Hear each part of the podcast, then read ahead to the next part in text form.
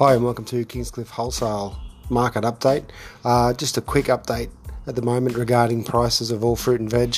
Um, prices are going crazy at the moment with uh, the coronavirus going around.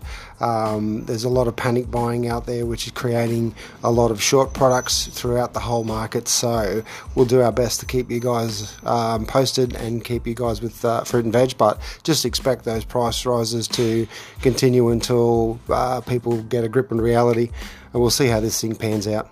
Okay, thanks, guys.